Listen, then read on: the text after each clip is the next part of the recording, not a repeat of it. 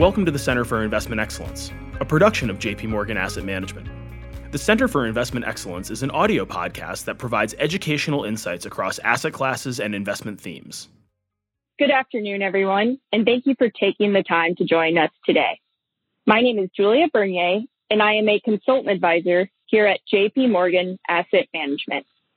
Today, I'm excited to be joined by my JP Morgan Alternative Asset Management colleagues, Brian Coleman, Portfolio Manager on our private credit strategies, and Lynette Ferguson, Head of Investment Specialist in the Americas for that group. Brian, Lynette, thanks so much for joining us today. Thanks for having us. Yeah, thanks. Of course. Well, we're certainly excited to have you both here. Private credit has been a widely discussed topic recently, particularly over the year to date period. And so we'll plan to shed some light on what we are seeing in the current market environment and how it is impacting credit in real time. So, Lynette, we'll start with you. Can you just broadly describe what exactly has happened to the credit landscape as a result of COVID 19? Sure. So let's start by saying that essentially what we've done is at the moment we've created the most interesting investing landscape for credit in over a decade. So that's the first thing that's worth stating. It's incredibly exciting times we're looking at credit. We went from a very late cycle but robust economy to deep recession, most of the world in a space of a month. And that was brutal for, I think, a lot of us personally, but in terms of credit, it had a huge impact. So some of the opportunities were in public markets and they were immediate, but they were also fleeting because of the speed of the government response. In the private markets, markdowns are slower and it will take much longer for the real effects to feed through. So what did COVID do? Well, there's certain industries which have taken an extreme direct hit from COVID. I think airlines, they're probably the easiest example. But for the rest of the economy, the phrase that you don't see who's swimming without any clothes until the tide goes out comes to mind. So for industries that were already weak, maybe due to structural issues, think bricks and mortar retailers facing online competition, COVID really pushed them over the edge. And those are really the names we've heard so far in terms of bankruptcies. Do you think Neiman Marcus? There's a whole host of retailers that have come through. But remember, we're late cycle before COVID. And so you're having excess capital flowing into private credit in particular, which meant we're already seeing practices such as weaker covenants, excess leverage levels, and that's going to impact what the path forward looks like, extending the time period for companies before they really have to face their creditors and possibly lowering coverage as a result. It's also worth saying that COVID isn't over. So there's countries which thought they'd beaten it, which are still seeing small outbreaks, and countries like the US, which are still battling the first wave, let's face it.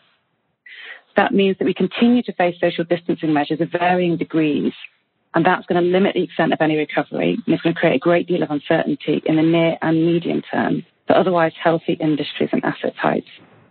All that is going to feed into opportunities for credit investors. You know, on the private credit, sort of think direct lending, which is really on the lips of most investors pre-COVID. Those loans, loans are often to fund things like M&A, growth.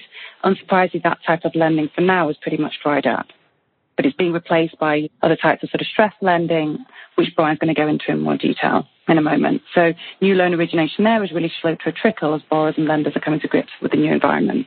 And asset sales also, we've sort of seen from bank balance sheets and things, they've also slowed. Thanks.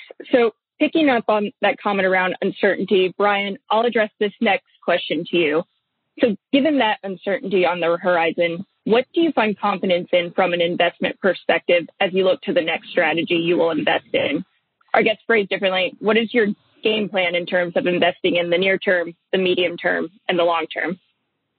Yeah, sure. So I agree. We're certainly in a very uncertain economic environment right now. The outlook's very hazy, and we can't pretend to be able to forecast the future. The last few months have been unusual, not only with respect to the very sharp economic downdraft we experienced, but also the amount of government support we've had for both corporates and consumers here in the U.S. and in Europe. And there are pretty big question marks around how borrowers are going to behave once that support starts to roll off.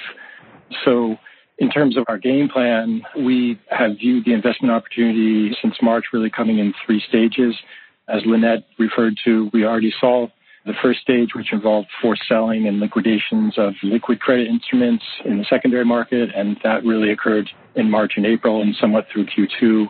We've seen opportunities during that period to buy high quality corporate and structured credit at discounted prices, and those investments offered really strong downside protection and great convexity to the upside, but spread since then in the liquid secondary market really retraced, and that first stage is now generally at an end, I think. The second phase, which I think we're in today, we see a few different types of opportunities. First, there are market participants who still need to delever and find additional liquidity. And this has led to investments like highly secured rescue finance deals that we've seen and the acquisition of loan pools from certain weaker hands. The other thing that we're seeing now is the reemergence of some lending in areas that were really unaffected by COVID 19 and the recession, and in some cases may even benefit from what's occurred. And those could be areas like software, alternative energy, parts of the healthcare industry. The third phase, which really hasn't arrived yet, in my view, we expect to see, on the one hand, a return to normal in terms of lending, and on the other hand, a wave of restructuring and balance sheet cleanup. And so, with respect to that former part, when we start to see more acquisition activity in the private equity world and similarly in other areas like real estate, then new lending volume will pick up correspondingly. And I think that the terms that lenders will see during that period as we emerge from the depths of the recession should certainly be better than what we saw prior to March in terms of lower leverage, higher coupon, better documentation. And then with respect to the distressed debt, quite a lot to do. That's my best guess, but it's going to take some time. And in the corporate world, borrowers have pushed out maturities and they've really been able to push off the day of reckoning given a preponderance of light, as Lynette said. So it would be interesting to see how long that opportunity takes to develop. And similarly with banks, how they handle bad loans. There's been accounting changes over the last few years to incentivize banks to clean up bad loans quickly, but my guess is, based on history, that happens in the U.S. relatively quickly, but Europe might be a lot slower. Thanks, Brian. So I guess turning back to Lynette and picking up on some of those comments you mentioned. So Lynette, we get this question a lot, but what would you say to investors concerned that they may have missed the opportunity because of how quickly the spreads have tightened? Yeah, this is a question we're getting from a lot of investors right now who are nervous because they've seen the sharp rally, that they've missed it, that, you know, it's kind of over. And yeah, you did see a lot of forced selling in March and April across the market, and there was a lot of opportunities to buy high quality liquid credit at steep discounts. That opportunity has largely passed. That's true. You might see some sporadic opportunities in some corners of the market that are more niche, maybe things like convertibles and certain areas like CLOs as you see rating downgrades come through. But you do have a lot of capital already raised trying to take advantage of that. So you need to be careful who you're working with. And so the advantages that they have if you're kind of looking at those public market opportunities. On the private side, and this sort of feeds into what Brian was, was saying, that's going to take a lot longer to come through. I mean, the opportunity is going to be huge. It's barely begun. And that whole covenant-lite phenomenon means it's going to take longer than would otherwise be the case for defaults to really come through. And if anything, to be honest, we probably think that investors are underestimating how long that process is. And you're really sort of looking, you know, kind of 12 to 24 months before the real sort of peak in defaults we think will take place. But that's not so straightforward, I think, from an investor's timing perspective. And that's something investors also need to think about. It's not just, you know, so what time are the actual opportunities in the market, but for them, when are the investing opportunities? When do they get to actually put the money to work? And that's something to think about because you're going to have investors who, depending on the type of vehicle they have, are going to be raising money now, which actually they might not be calling down for another 12 to 24 months. So investors can't just wait for, say, 12 months and then allocate. They need to be thinking now in terms of who are the managers they want to be working with so they can actually make sure that they get exposure to the best opportunities. Thanks, Lynette. So I guess looking towards the future, Brian, I understand none of us have a crystal ball to know what's going to happen. Through your view, what are you thinking about? Should there be a second wave of severe COVID 19 infections or another severe economic shutdown? Yeah, so as you said, we don't try and forecast what's going to happen with the economy, but instead just try and plan for the worst. I think that, you know, in the best case, obviously we'd see a V shaped recovery for the global economy, and I sincerely hope that happens, but we can't ignore the worst case outcomes. And so today that means trying to find investments that can hold up through a prolonged recession. And these are either investments that we deem to be unaffected by the pandemic and recession. Their underlying assets or businesses that will be robust and affected, or there'll be investments where the return isn't that bad in the worst case. So say a mid single digit kind of IRR in a very bad economic outcome, but where we have considerable upside if things turn out to be better than the worst case. So that's really how we're looking at the possibility of a further outbreak or more economic turbulence to come.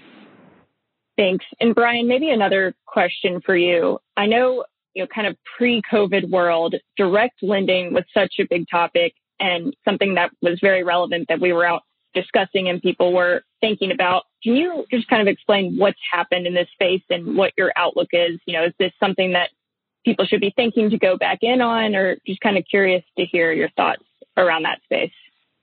Sure. So the outlook, you know, it depends obviously if you're talking about loans made pre-COVID or afterwards. And what we're seeing with loans that were made pre-COVID is that so far in general, they've held up relatively well. Like the public high yield market, the companies that have really struggled since March are those that were either already struggling prior to March or where social distancing policies essentially wiped out all or a large part of the firm's revenue. But generally speaking, it seems like borrowers in the middle market have managed through the intense liquidity squeeze that we saw in March and April and are slowly starting to see top line recovery, which is good news. That's not to say that there won't be problems. And I think most people expect to see elevated defaults in the space going forward, just like they expect to see that in high yield and levered loans. Going forward with respect to new loan production, at the moment, there's very little. There's not much sponsor activity going on in the private equity world, and lending won't occur until that starts to happen. But I think that historically, if we look at other instances of coming out of the recession, the terms improve for the lender, and we're seeing that now with the few deals that are getting done. So they have modestly higher coupons, probably a turn or so of lower leverage, and certainly better documentation than what we saw going into March. So I think it's an asset class that's here to stay. And I think that as we start to have better clarity on the economy and the pandemic is more under control, then we'll start to see pretty interesting and good production coming out of this space. Thanks, Brian. Lynette, turning the next question back over to you. Clearly, this is a space that many investors are looking to make first time allocations to or increased allocations to. But what are some areas of concern that investors should keep top of mind as they enter this space? Yeah, so probably the first thing to think about is diversification. March was actually a good example of this because the sell-off was was sharp, but you saw across different types of credit strategies, different types of collateral or borrower types, the, experience was actually really different. And so if you looked at, say, our private credit portfolios, they sort of fell, I would say on average, maybe 4 to 5% in March. Whereas you looked at the public high yield market and you were down like 11, 13%, depending on which index you were benchmarked to. If you looked in structured credit, it wasn't uncommon to see funds that had fallen by 20 to 30% or more. And so that diversification point, just on a simple basis, is, is really important. We've heard a lot of people talking about corporate distress. That's really the big opportunity that's in the headlines. It's what everybody tends to think about. And we do think that is going to be an area of real opportunity. But we'd say you shouldn't be putting all your eggs in one basket. And so part of this is just because of the uncertainty of the outlook. It's not quite clear what's going to be going forward from here. You know, when will we get a vaccine? Where will there be? What sort of extent of social distancing do people have to do? And just in terms of how it affects the economy more broadly, which is also tied into things like kind of government support. And so all these things make that uncertainty mean that you don't really want to be just exposed to one type of credit strategy. You want to be trying to take advantage of as many different strategies as possible so you can try and get the best return. There's other collateral types like real estate, real assets, the different sorts of lending strategies as well that people should focus on. There's also from a ge- geographical perspective. I mean, we tend to focus primarily on the US and Europe. We're sort of broadly looking at different regions that are going to have sort of the most opportunities. And if you look back to 2008, you can see quite clearly that these regions behave very differently post a crisis. So generally, US banks much quicker to provision for losses, much quicker to sell their assets and really sort of sort themselves out post a crisis. Europe tends to be much slower at that. And we still actually were seeing European banks selling off non-performing loans that were from 2008. That was still going on right up until COVID. And so that sort of gives you a sense that that's a much longer, slower opportunity set from that perspective. Europe also has a much stronger social safety net. And so that's meant that its experience in terms of COVID for businesses, for people has been very different. And that will impact in terms of the types of opportunities from a credit perspective that there are going forward. They've also handled COVID very differently. That is worth saying because it means that the lockdowns in different countries aren't going to be maybe as long. So the US maybe hasn't locked down as much, but the impacts actually could end up being much longer because we're still sort of fighting an outbreak here, whereas in certain parts of Europe, they were beginning to start thinking about getting back to normal because they were much more strict in the beginning. So both regions are going to be very interesting in terms of opportunities, but they're going to differ in terms of characteristics of those. In terms of something this kind of ties in slightly to your question before, is people do sort of comment on things like too much money chasing distressed. And there's certainly lots of managers raising dislocation funds. And so this ties back into my saying that you, you want to be careful in terms of thinking how you're profiting from this strategy. You know, there's been a number of very large distressed funds that have been raised. You know, I think there's a, a $15 billion fund that has been in the headlines recently that was, has recently closed. But for those sorts of funds, you've got to think that they can only really take advantage of opportunities of a certain size because they're going to need to be big enough to actually make a difference for those managers. And so, in a way, as we had pre-COVID, the larger those size of funds are going to face more competition. And so being able to use a manager who's maybe sort of smaller size is going to be more nimble, actually might be able to kind of get better returns. The other thing maybe just to kind of comment on is in terms of structure. So there's hedge funds, which are obviously sort of open-ended vehicles. There's going to be, I think, primarily a lot of people are going to be trying to exploit this via closed-end drawdown vehicles. Both types of vehicles have their pros and their cons probably one key thing to think about, no matter what vehicle you're talking about, is that legacy portfolio. This is particularly an issue when you're looking at hedge funds. So you need to be careful about what portfolio you're actually exposed to when you're investing in. Do you have legacy assets that actually maybe they wouldn't be in if they had the choice, but they were holding coming into this whole period? Or do they have a clean portfolio where they can go out now and look for the best opportunities? So all of those, in addition to the normal due diligence that you would do, I think are important things to think about. That due diligence side is probably another dimension that is making it harder also for people. We're hearing of a lot of investors who it's more difficult for them to do due diligence on new funds. So either working with somebody who's done that due diligence for you, also particularly, you know, making sure you are still being careful in terms of the protections you have around your investment when you're going in. Thanks, Lynette to Brian, I guess my next question is more of a two part question for you. Given the sustained growth we've seen in the private credit space over the last few years, can you just spend a minute describing the various strategies that we're currently seeing? And you made some brief comments on this earlier in the call, but are there any areas within that that may not have been impacted as hard by COVID 19 and providing levels of opportunity? It's absolutely true. The private credit space has grown quite considerably over the last 10 years. But I think, frankly, most of that growth has come in only a few areas, notably the direct lending space and the middle market companies in both the US and Europe. And maybe more recently, we've seen a lot of capital flow into distressed corporate debt strategies. We've always tried to take a much broader approach to private credit and we look for investments across a variety of collateral and borrower types, and those range from standard areas like real estate backed lending or corporate lending, consumer lending, or niche or off the run areas like alternative energy finance or healthcare finance. And I would say certainly not all those areas have been swamped with capital.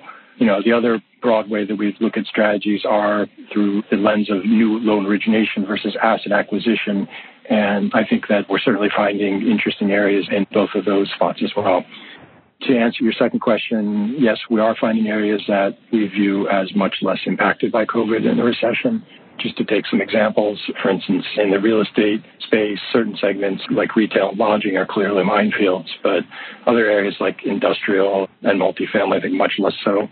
Some of the niche areas I just mentioned have managed to avoid much of an impact, like alternative energy, where we're seeing much higher yields for the same kind of high quality exposure that we were looking for pre-COVID at sort of an 8% unlevered. We're now getting at 12 to 13% unlevered. So there are definitely areas that have not been touched, and those are frankly the ones right at the moment we're, we're more focused on. Thanks. And then in terms of timing, what are some indicators that investors should recognize as signals that it's time to invest in credit, particularly in this volatile environment? Yeah, it's a hard question. I think right now, you know, as I said, there's a tremendous amount of economic uncertainty. And as a result, we have a preference for fairly defensive investments that are either recession resistant or can survive a prolonged downturn. But that said, there are certainly plenty of things to do right now with that defensive mindset. And we think we can achieve a mid high single digit return in a very dire economic scenario and the mid teens type of return in a more benign recovery from those investments. Over time, when we have more clarity around the taming of the pandemic and the outlook for the economy, I think that we will take more risk. And I think that that clarity will coincide with greater volume of new loan origination and ultimately corporate restructurings and bank balance sheet cleanup that I talked about earlier, the so-called third phase of the game plan.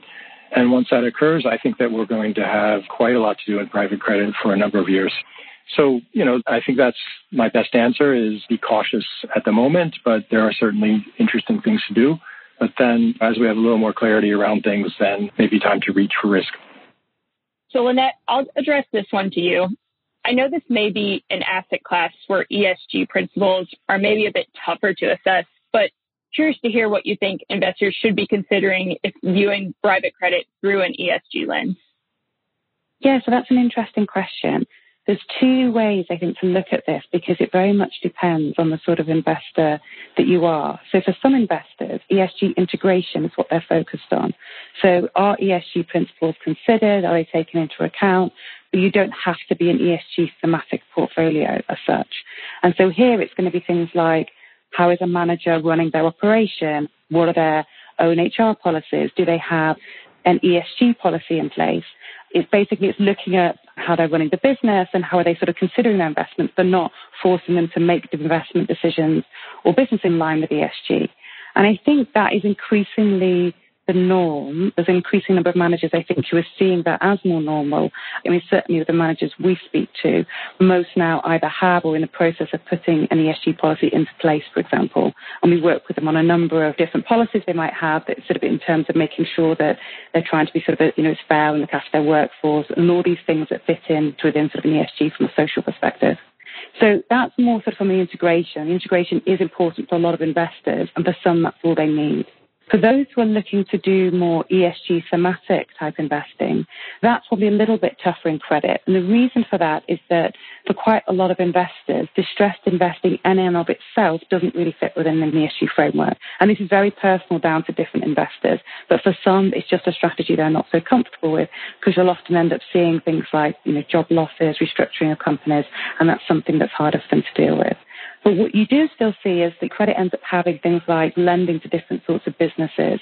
And so thinking of ESG from that either E or the, S perspective, so for things like impact investing is where you can kind of see really that coming through. So you might have things like actually healthcare or sort of technology which fit within ESG themes, but might not be labeled as ESG as such. So sometimes investors maybe actually need to look a little bit harder because managers haven't thought themselves as ESG, but what they're doing does fit within an ESG construct. And you might have other types of investment which actually are quite niche. Brian mentioned in terms of alternative energy finance, where you'll have things like renewables. And actually, if anything, those have continued to go from strength to strength. But because there's less capital around, you can get higher returns in that sort of space. So there are certainly ESG thematic investments to be made, but maybe sometimes investors need to think just a little bit more carefully about it to make sure they can spot them. Brian and Lynette, thank you very much for your time. We hope everyone enjoyed the call today and we thank you all for your partnership. If you have any questions or need any additional information on anything that was discussed, please reach out to your JP Morgan client advisor. For institutional wholesale professional clients and qualified investors only, not for retail use or distribution, not for retail distribution. This communication has been prepared exclusively for institutional, wholesale, professional clients and qualified investors only, as defined by local laws and regulations. The views contained herein are not to be taken as advice or a recommendation to buy or sell any investment in any jurisdiction, nor is it a commitment from JP Morgan Asset Management or any of its subsidiaries to participate in any of the transactions mentioned herein. Any forecasts, figures, opinions or investment techniques and strategies set out are for information purposes only, based on certain assumptions and current market conditions and are subject to change without prior notice. All information presented herein is considered to be accurate at the time of production. This material does not contain sufficient information to support an investment decision and it should not be relied upon by you in evaluating the merits of investing in any securities or products. In addition, users should make an independent assessment of the legal, regulatory, tax, credit and accounting implications and determine, together with their own professional advisors. If any investment mentioned herein is believed to be suitable to their personal goals, investors should ensure that they obtain all available relevant information before making any investment. It should be noted that investment involves risks. The value of investments and the income from them may fluctuate in accordance with market conditions and taxation agreements, and investors may not get back the full amount invested. Both past performance and yields are not reliable indicators of current and future results. JP Morgan Asset Management is the brand for the asset management business of JP Morgan Chase and Company and its affiliates worldwide. To the extent permitted by applicable law, we may record telephone calls and monitor electronic communications to comply with our legal and regulatory obligations and internal policies. Personal data will be collected, stored and processed by JP Morgan Asset Management in accordance with our privacy policies at https colon slash global slash privacy. This communication is issued by the following entities. In the United States, by JP Morgan Investment Management Inc. or JP Morgan Alternative Asset Management, Inc., both regulated by the Securities and Exchange Commission. In Latin America, for intended recipients' use only, by local JP Morgan entities, as the case may be. In Canada, for institutional clients' use only, by JP Morgan Asset Management, Canada Inc which is a registered portfolio manager and exempt market dealer in all Canadian provinces and territories except the Yukon and is also registered as an investment fund manager in British Columbia, Ontario, Quebec and Newfoundland and Labrador, in the United Kingdom, by JP Morgan Asset Management, UK, Limited, which is authorized and regulated by the Financial Conduct Authority, in other European jurisdictions, by JP Morgan Asset Management Europe S, A Grave RL, in Asia Pacific, APAC, by the following issuing entities and in the respective jurisdictions in which they are primarily regulated.